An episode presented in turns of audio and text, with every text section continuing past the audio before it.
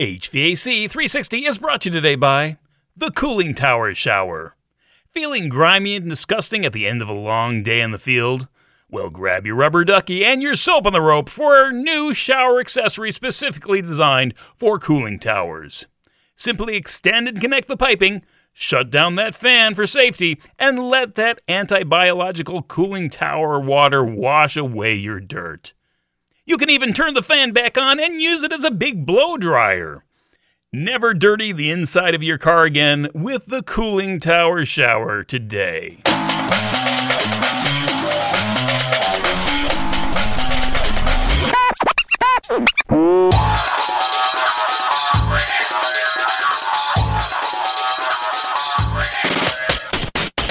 Hey, welcome back. Matt Nelson here, your host for HVAC 360, helping you be the best and the brightest in the field of HVAC.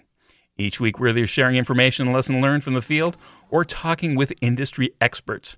Uh, but I don't stop there. I want to encourage you and everyone to come join the growing community of people just like you over at HVAC360.com and signing up for my newsletter.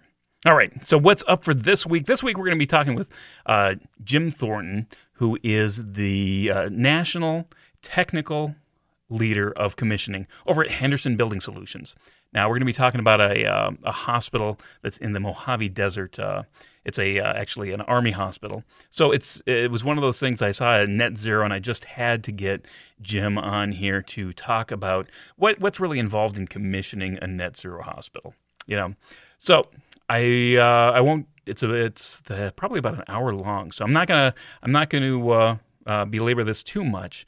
Uh, but just cut to the uh, or uh, make sure that you stick around until the very end because there's some good nuggets there, uh, right there at the end there. So, all right, uh, without further ado, let's go cut to the tape with Jim Thornton. All right, today we're talking with Jim Thornton, who is the National Technical Leader of Commissioning for Henderson Building Solutions. How you doing today, Jim? I'm doing fine, Matt. Yourself? Good.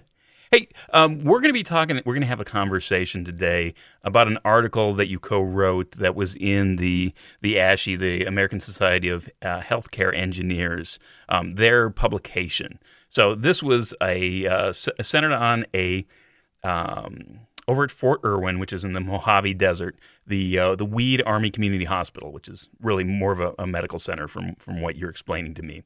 Um, so we're going to be talking about that, but first, I think I uh, give the audience a little bit of a taste to your commissioning background.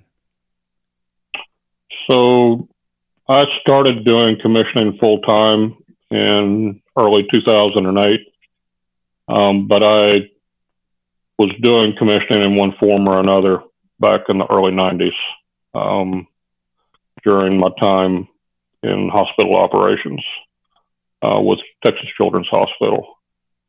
Um, you know, testing, uh, a lot of different types of testing, um, and found I had a knack for it. Anyway, I, I uh, made a plan to go into commissioning uh, that I made in 2000, um, 99, 2000.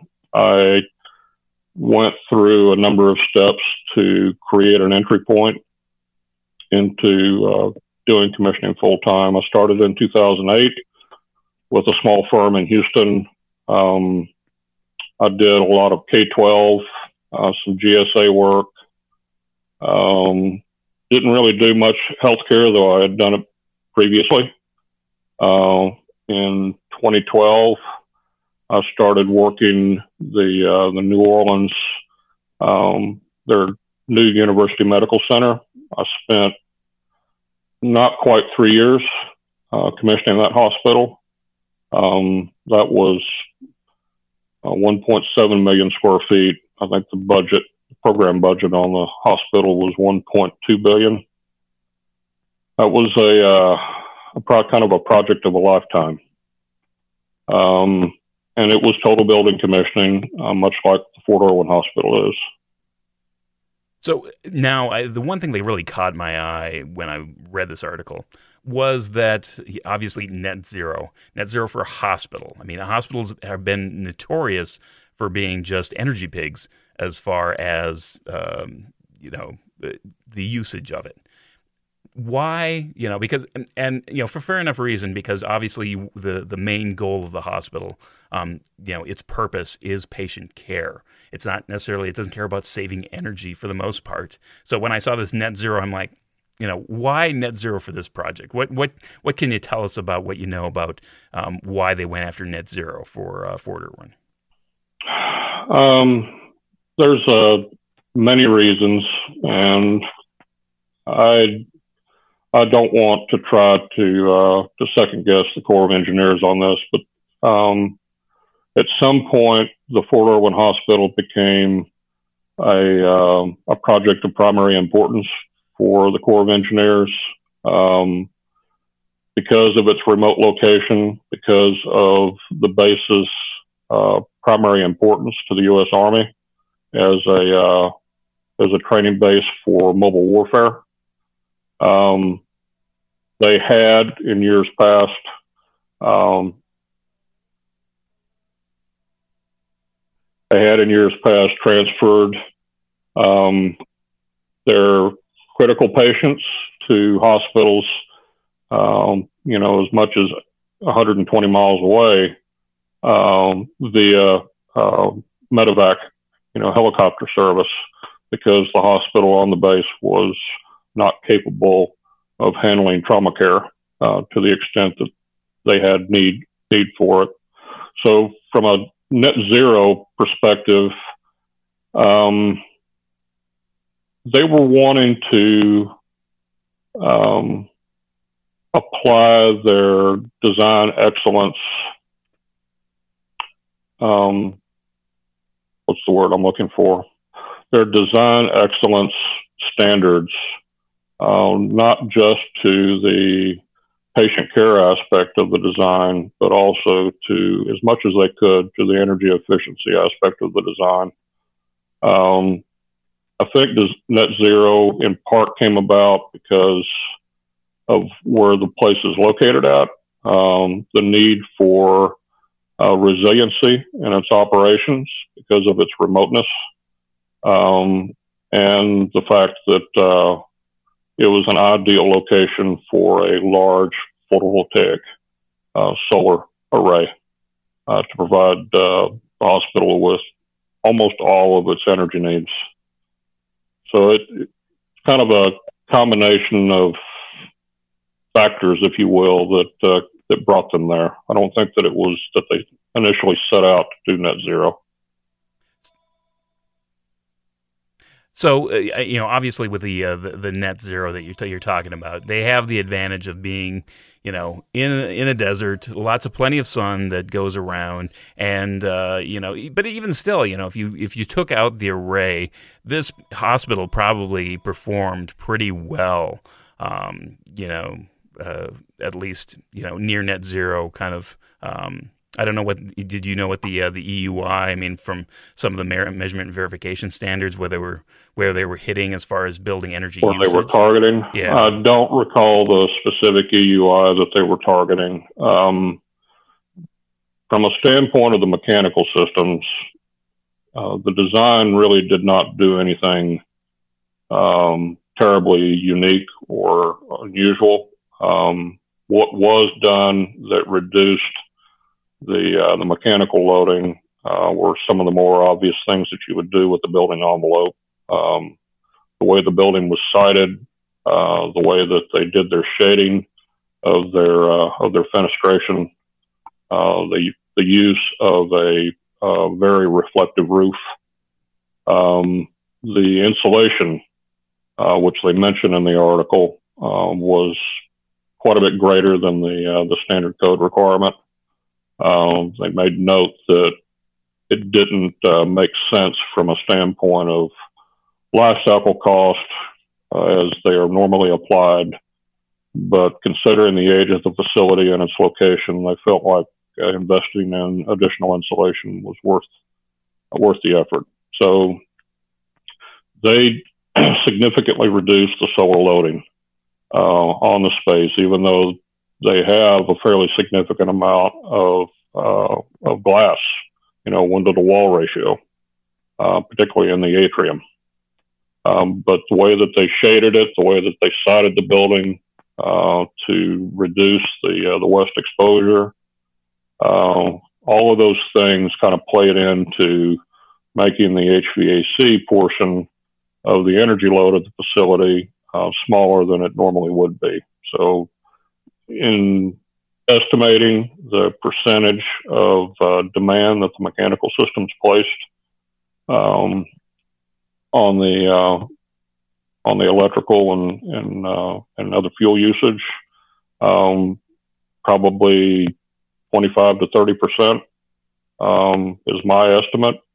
Um, you know, hospitals tend to be uh, very plug load oriented. You know, all the heavy equipment that they use in medical imaging, for instance, uses a considerable amount of power. And in decades past, uh, that was just considered a cost of doing business. And um, as you may have noticed with ASHRAE 90.1, uh, they've been addressing plug loads more and more as we get, you know, farther down the road toward 2030.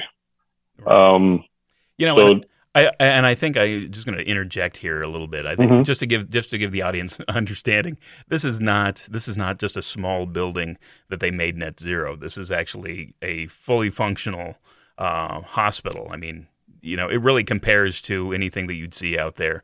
Um, in you know any of these standard community hospitals. They have all the the imaging suites. They have everything from soup to nuts to take care of uh, you know the soldiers out there. Correct.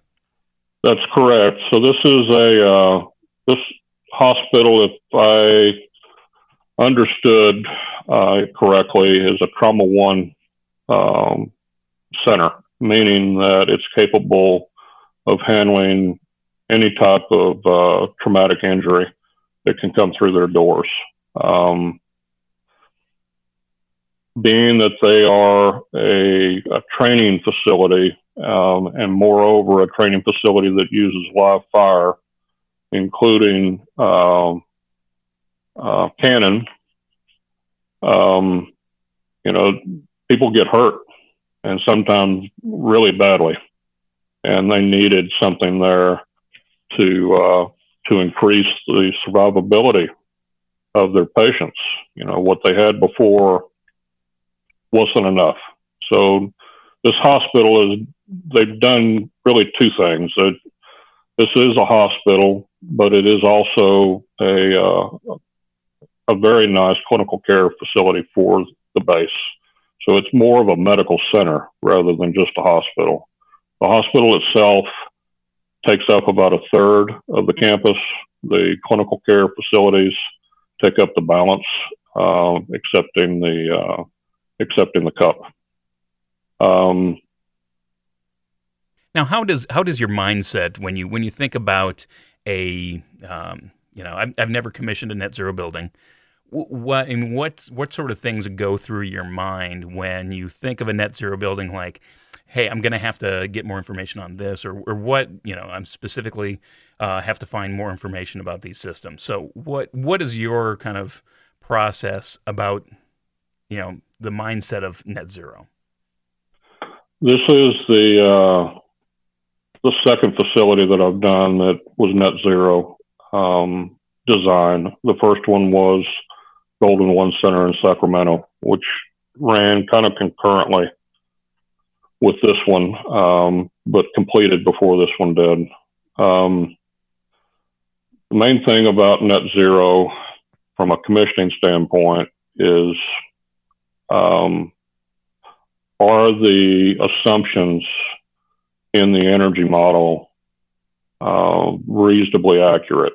In other words, are you know are we looking at something that has pie in the sky assumptions about how the building's going to do, or does it really reflect uh, what how a normal building will will be used? Um, so that was in our mind uh, to a degree. Um, from a standpoint of the commissioning perspective, you know, we wanted to get a sense of uh, of how they approach the energy model. Um, this project has measurement and verification on it. Fact, we're still doing, or the uh, the folks that I was working with at AECOM are doing uh, measurement and verification work still on the facility. Um, there is uh, submetering of the facility to allow um, kind of a focus approach on where the energy usage is occurring and uh, trying to break out the different pieces to determine, you know, where we're using the energy. Is it within the norms that were uh, identified in the energy model? Um, and if not, why not? Now you you mentioned the energy model. I, I got to ask: Was this something that was done in house by the engineers, or did they have a third party consultant doing this? They had a third party consultant. Um, I'm afraid I don't remember the consultant's name, and I really feel kind of feel bad about that. But I, um, when we looked at the energy model against the uh, the measurement and verification uh, aspects, we wanted to do a uh, a calibrated model to comply with the measurement and verification option that was chosen. And uh, one of the things that we ran into was um, a reluctance by the third party consultant to provide information related to their assumptions um, which made things difficult to, uh, you know, to, to, develop a calibrated model. But for you, group is still involved in developing that model and has uh, found a means to to work around that limitation. Right. So, I mean, obviously, with if you if people aren't familiar with calibrated models, you have the, the basic assumption of the design. So you know what the, the usage is going to be, you know, when people are going to be there, the occupancy, you I understand the typical loads and loading, but that doesn't necessarily have to match with reality. So it's important to calibrate the model or uh, make sure and verify all these assumptions. So that's where you're, you're you're wanting that information from the energy modeling consultant, but you're not getting it no, we, um, you know, we asked for a, uh, a copy of the model. Um, energy models are developed through the use of different software, and um, AECOM retains the ability to use uh, and the the skill sets to use um, most of them. So the uh, consultant that provided the model uh, would not provide us with a copy of the model. Um, so we had to build a model from scratch using the, uh, you know, the contract documents. Right. And we're using data from the the electrical submetering, the gas metering. Uh, we're using data from the building automation system from a standpoint of uh, temperatures and um, the operational aspects of the chilled water and hot water plant, uh, the scheduling aspects of the uh, the clinical, you know, the clinical space. Uh, the hospital itself is a 24/7 operation, but the clinical space they keep more normal business hours. Um, so the the purpose of going through the measurement and verification is to confirm that, hey, is this thing doing uh, net zero energy or is it not? So we're looking at the production of the photovoltaic array. It feeds into the uh, into the power monitoring control system, along with the energy demand side of it. Um, and it's uh, it's kind of a challenge uh, going through it to the extent that we we've gone through it thus far, and uh, we'll continue to go through it the remainder of this year. So, you do you um, have any any sense on whether or not uh, um, it's going well, or it's or it might be a little bit off?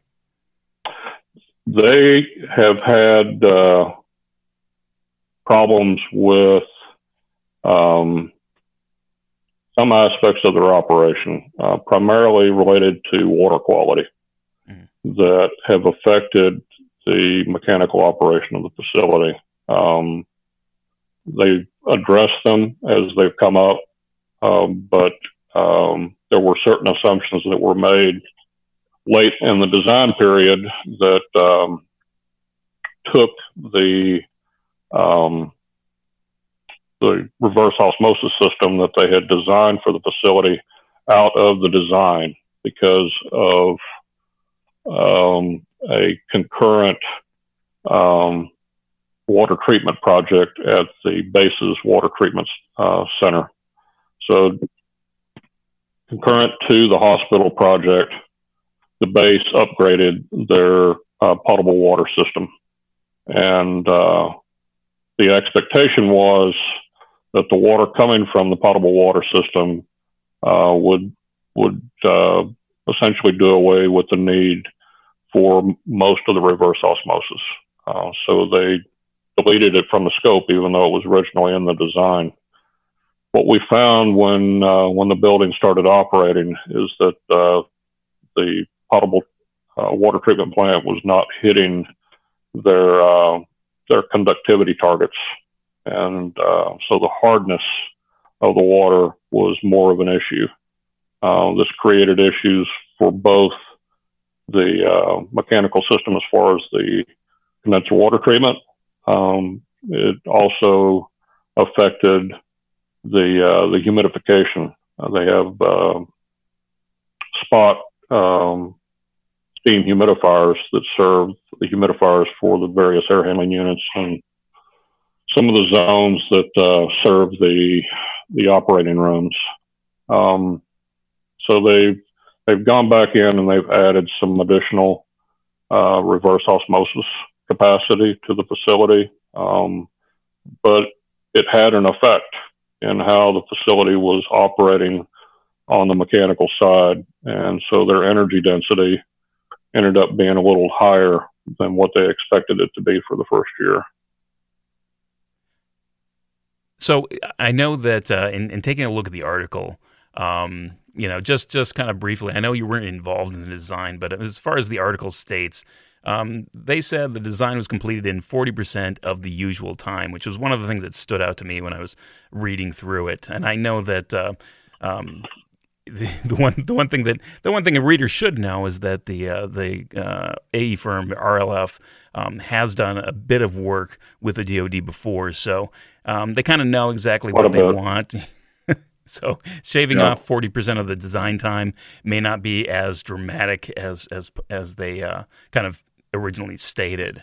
Um, and another thing you, you had mentioned that you know we're not looking at uh, you know really creative MEP systems. They're pretty much pretty much standard. You, you, know the article lists what you what you have there. You're just basically condensing boilers and maybe a low uh, condenser you know a low uh, um, a low water return temperature. Um, but you know, it's Correct. pretty much just standard. And, and you'd pointed out the uh, the building envelope, which is which is really the um, you know the highlight of what makes the energy reduction possible for this facility. From the standpoint of the solar loading, that's correct. Yeah. So, um, what uh, what the audience needs to remember is that uh, a couple of things. This is a a base that is very remote from uh, the nearest urban area, which is LA. Uh, they're about two hours from Ontario. Anybody knows where that's at? Um, Ontario, California. I'll just state that. That's correct. Ontario, California. Uh, they're about three hours from Las Vegas. Um, so being able to staff a hospital with qualified operations staff. Um, in a location like that and um, you know working in the desert um, you know it's it's challenging. So they chose to go with systems that uh, you know weren't particularly challenging from an operational standpoint. Um, people the I guess the the capacity of the local trade community to provide uh, qualified staff for a facility that is using chilled water and um, you know gas-fired hot water systems, both uh, domestic and heating hot water, was of more importance than was uh, using something unique that uh, you know might have issues with reliability. So they they chose to, I guess, get themselves to the net zero by approaching it from a standpoint of the production side, using photovoltaic energy for the electrical demands. The uh, the photovoltaic system on site is, I believe, at 2.2 or 2.4 um, megawatt facility. Um, the um, and then the domestic hot water system is using a vacuum tube solar domestic hot water system, um, which is mounted on the roof, um, and uh, it provides uh, roughly, including the storage, it provides about three days of heating. Um, so if, even if they go through uh, an extended period of cloudy weather, um, the domestic hot water storage gives them about three days before they have to start firing the domestic hot water boilers. Um, that said, the uh, domestic hot water solar system is backed up by a propane fired uh, domestic hot water boiler uh, system.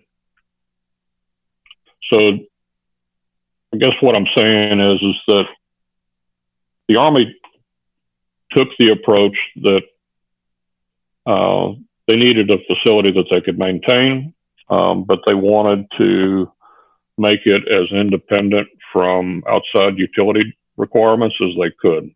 Um, some of this had to do with the desire to hit net zero, but some of it also had to do with uh, resiliency. You know, can this facility operate without a connection to the utility um, for an extended period of time? You know, due to a natural disaster like a massive earthquake or some type of man-made disaster. And I think they succeeded. Um, it was a, a, balancing act from a standpoint of the design between uh, trying to achieve something unique and uh, achieving something that was uh, operationally maintainable. So now you yourself doing the commissioning, um, it, it states in the, in the article that there is a six to seven month functional testing period. Can you now can you describe for people what's involved in a, uh, a functional testing period for for that amount of time? Um, because we were dealing with uh, you know a total building commissioning approach. Um, in the way that the project stages, you know, how it comes together, how it's constructed, how the work sequences. The functional testing period is probably a little longer than uh, than what you would find with a typical LEED commissioning project, um, even one of any real size.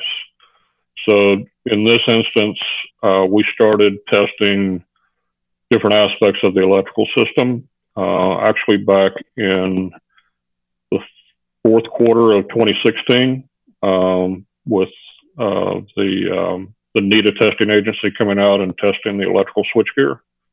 Uh, we moved into the testing of the um, of the diesel generator plant, uh, which was I think um, um trying to remember three 4.5 megawatts I think total um, and a megawatt and a half of that was redundant. So the, the generator plant is, uh, was tested uh, several times over that six month period. Um, some of it was the testing of the generators themselves. Some of it was the testing of the paralleling gear. We did three tests of the uh, of the emergency power system um, from a standpoint of uh, validating all of the control sequences uh, in the SCADA control package uh, through all the different failure scenarios. Um, and we did it that way to uh, basically to confirm that we had achieved repeatability of function. So that aspect of the of the functional testing period alone uh, stretched the uh, the testing period out uh, probably two or three months beyond what uh, what it would normally be should it be like a LEED version three project where you're dealing with mechanical and lighting controls and some plumbing. Um, so the electrical testing was somewhat unique, uh, was very extensive. Uh, we did do, as it mentions in the article, um, a uh, an integrated systems test uh, that involved disconnecting the the site uh, electrical utility from the site and um, seeing the system, all the different systems come up and respond. Um, and we did find some problems. You know, um, there were a number of uh, building automation system microprocessors that did not have um, um, power to them. And uh, when they went offline, they went offline because they weren't powered uh, up until the emergency power system came up. Um, it took probably a greater period of time for the building automation system to restore itself than it, it should have. Uh, so that's one of the things that was identified that uh, that they needed to address. We also found some issues with the fire alarm system that we addressed during that time. So, from a standpoint of the mechanical systems testing, um, that was more straightforward. We started at component level. Um, we did system level testing, both air side and water side. And then uh, we did interoperability testing, um, you know, particularly between the electrical systems, mechanical systems, as far as how they responded when the normal power uh, came off but also the fire alarm and the uh, and the security systems, how they responded when there were power outages as well as in normal conditions. Um, security systems, in particular, because of the nature of the facility, uh, went through extensive testing. You know, because there were um, part of the security system limited egress uh, deliberately uh, the infant protection system, for instance, uh, is designed to limit egress so that somebody cannot leave the hospital, um, you know, kidnapping a baby. Um, but there has to be a means to get out of the hospital if if your fire alarm system goes off, and uh, and there's a, a, method to test the security system to confirm that all paths of egress um, you know, open when the fire alarm system in a given zone went off. So now, um, obviously, one thing I want to point out to people is if you don't understand, um, you made a kind of a, a good point, um, and something that happens a lot, especially with the building automation system and emergency power. Uh, emergency power is something that it's not instantaneous. So there is kind of a, a, kind of a blip in the you know power supply, and anything that has you know a microprocessor with uh, you know uh, uh, like a, a, computer in it um, doesn't handle blips well, and that's why you kind of want to have them on UPS systems, even if it's a small local UPS, just to be able to handle that blip so they don't go down and have to reboot. Um, because, like you mentioned, uh, a hundred things can you know a different hundred different things could go wrong when something has to actually reboot as opposed to just you know maintaining maintaining power. That's correct. So actually, I like to see a complete disconnect of power for at least a minute um, from a standpoint of building automation system um, because it allows the capacitors within the microprocessor to power down and to uh, to restart um, you know, in a more ideal condition. Um, when you don't have that, particularly when you are dealing with a microsecond blip, um, which this hospital does experience, you know, the, the electrical utility provided this hospital is um, roughly 40 miles away from uh, the point where it comes off of the uh, the primary high power distribution.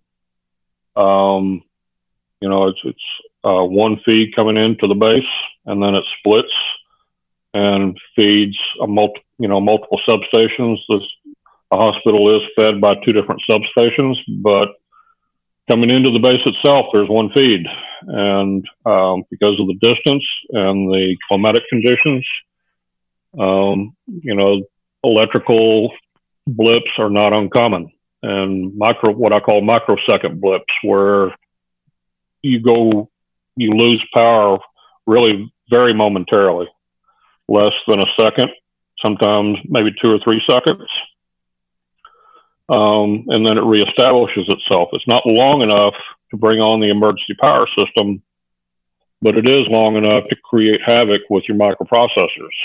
And uh, so when you have a condition where you have not really done anything to establish power security, you know, from a standpoint of your utility, um, you really need to look at the the low voltage systems that you're relying on and determine what parts of them need to be circuited through some type of UPS system. Um, you know, uninterruptible power.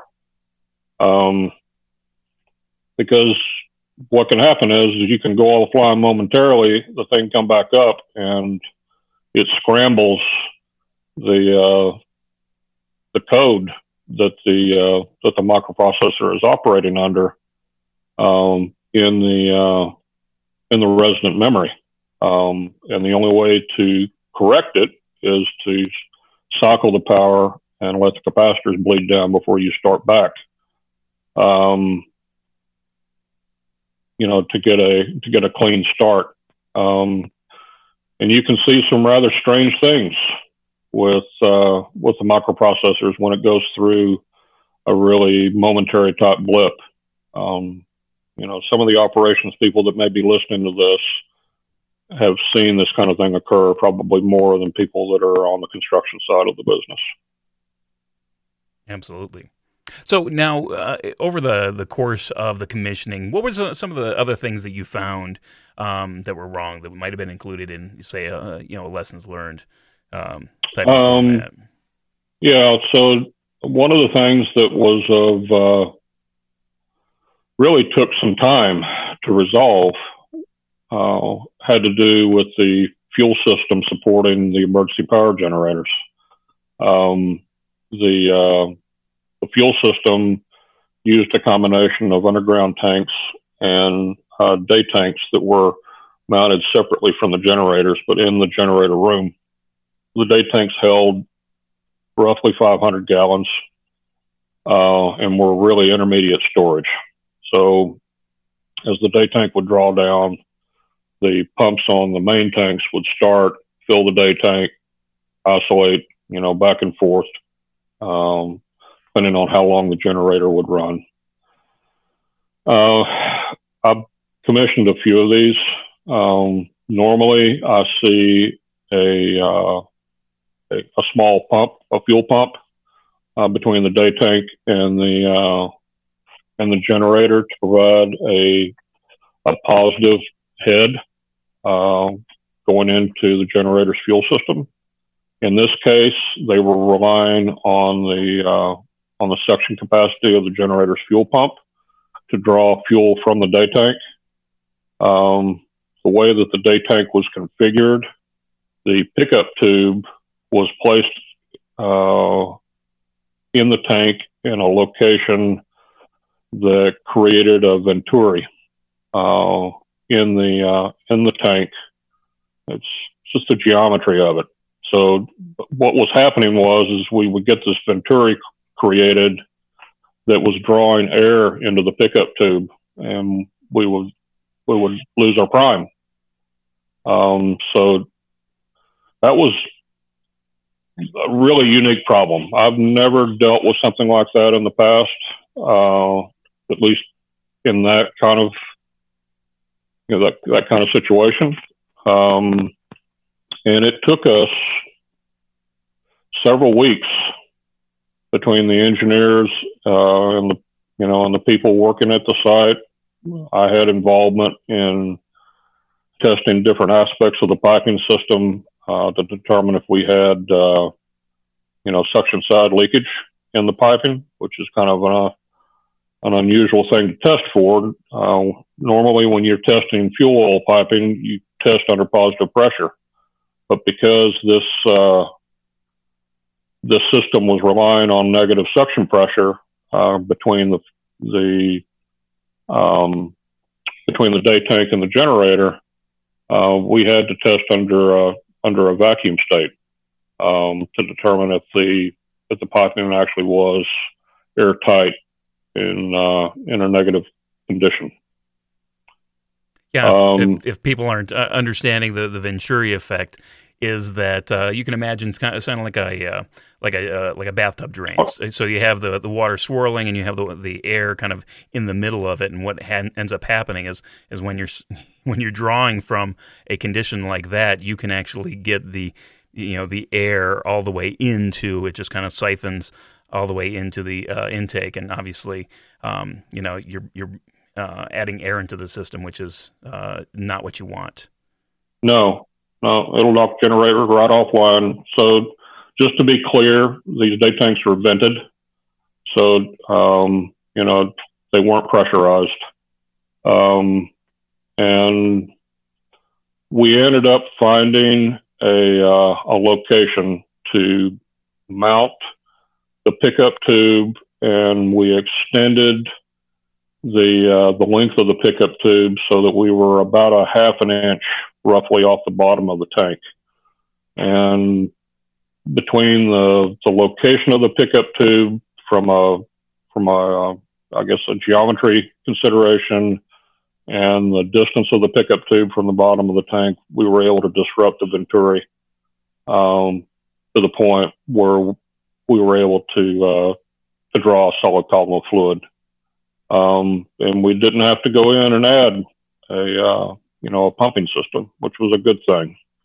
Um, and they've not had any issues um, with this fuel oil system uh, related to the, you know, to the fuel pickup uh, since they they occupied, I guess, in October of no, it was September of 17, I think it was.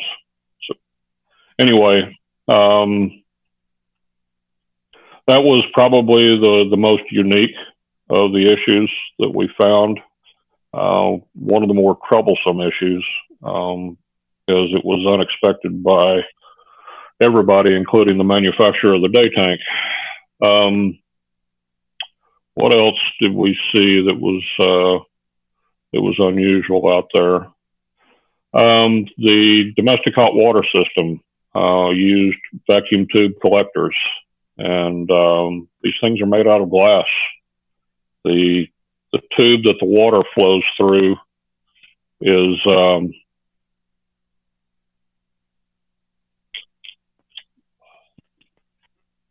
the tube that the water flows through is copper, but there is a a glass tube that uh, that surrounds it uh, that is held under a vacuum, and um, there's not any kind of separate vacuum system to maintain that vacuum. It's it's basically hermetic. So what we found was because of uh, the extreme temperature changes that the system would see, uh, you know, in any given day during the summer, it goes from about, uh, I think overnight, they get down into low 80s and then it gets up to 115, 120 degrees. So there's a fair amount of expansion and contraction that takes place over a given day during the summer on this system. And uh, what we found was is that if if the geometry of the tubes uh, in their placement in the in the manifolds was not exactly as it needed to be, it would crack the tube and they would lose the vacuum um, and it was very obvious when it happened. Um, so it, it's become something that they have to keep an eye on, um, probably more often than than I think they had planned. Uh, so periodically, they do have to change tubes. Is that is that something that's? I mean, it, to me, it doesn't seem um, like that's something that's very easy to do. Is it? Is it? Um... It's fairly straightforward to change the tubes out. Okay. The concern that I had with it is, you know, with all the focus on the resiliency uh, in the building design, the mechanical system design, the electrical system design, I just found the use of vacuum tube technology to be unique, you know, in that it's knowing, you know, what we know about vacuum systems uh, in general, how difficult it is to maintain a vacuum.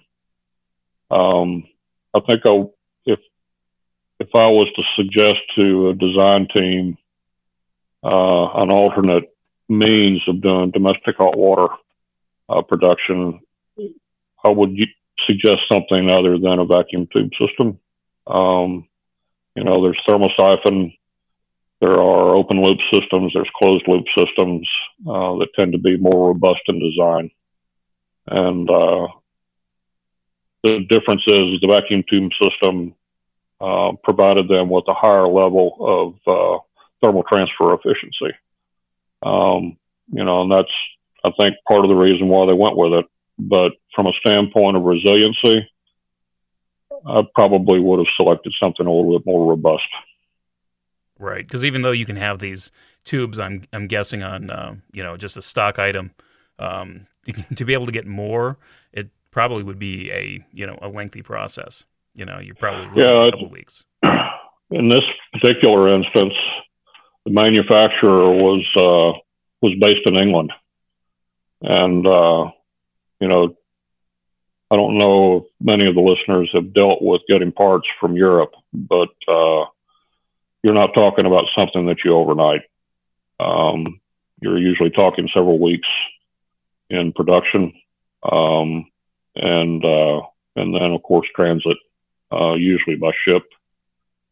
So they have to have an inventory on site, uh, and when it drops to a certain level, they have to buy some more.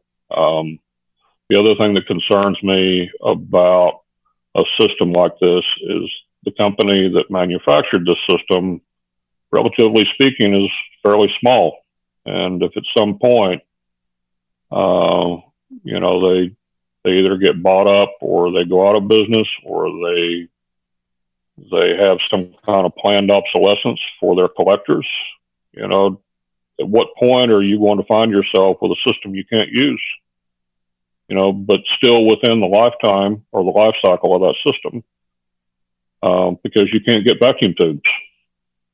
So, I I like the system from a standpoint of its technology uh, because it was very thermally efficient. Um, but from a perspective of resiliency and from a perspective of reliable service long term through the expected life cycle of that of that plant, I I didn't care for it.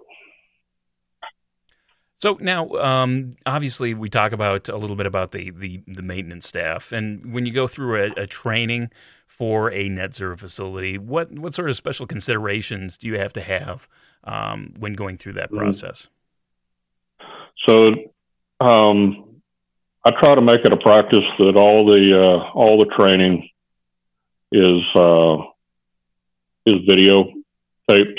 You know that some a videographer is present has set up the equipment. There's uh, he's using special equipment when he's testing, or rather when he's uh, when there's training going on in front of loud equipment, so that uh, you know the audio is not just overwhelmed by the mechanical noise. Um, from a standpoint of a new net zero facility, um, you know, there, there has to be more of a focus on the sub-metering aspect of it and uh, making sure that your power monitoring control system is working correctly, that your building automation system is trending correctly. So there's training aspects related to using those systems, uh, you know, from an operations standpoint that are probably a little bit more unique than the typical training sessions that you find on a hospital facility. Um, the um, the need for an inventory, um, a local inventory, because of the facility's remoteness, uh, rather than you know uh, ordering something when it fails, uh, something that you know is a consumable, right? Um, belts, you know, filters, what have you. Um, talking about those during training, uh, making sure that they understand that they need to maintain an inventory, they need to provide space for it, uh, and they need to do it in a way that it's not going to compromise the, the fire alarm system or the fire egress system. Um, you know, those are all considerations related to the training. Um, one thing that I do want to mention, and this is a problem that I find in almost every uh, commissioning project that I've ever worked, is that uh, most of the people that are going to be operating the building are fully employed and are, you know, if not fully utilized in their current activities, nearly so. So it's very difficult to uh, find a way to get the people into the classes and, uh, you know, being able to sit through the training on this facility went for weeks. You know, all the different training that they did. It wasn't just the MEP systems that they had to train on. They had other things that they had to maintain in the facility. So training went on for weeks and weeks. And um, frankly, I don't know how you do that with a training organization that uh, has people that are already committed full time to other jobs. You know, in this case, people that were working at the at the existing base hospital, they had work to do to keep that hospital running and they also had work in other locations on the base. So it was it was difficult to uh, get them there on every training session. Sometimes they made them, and sometimes they didn't.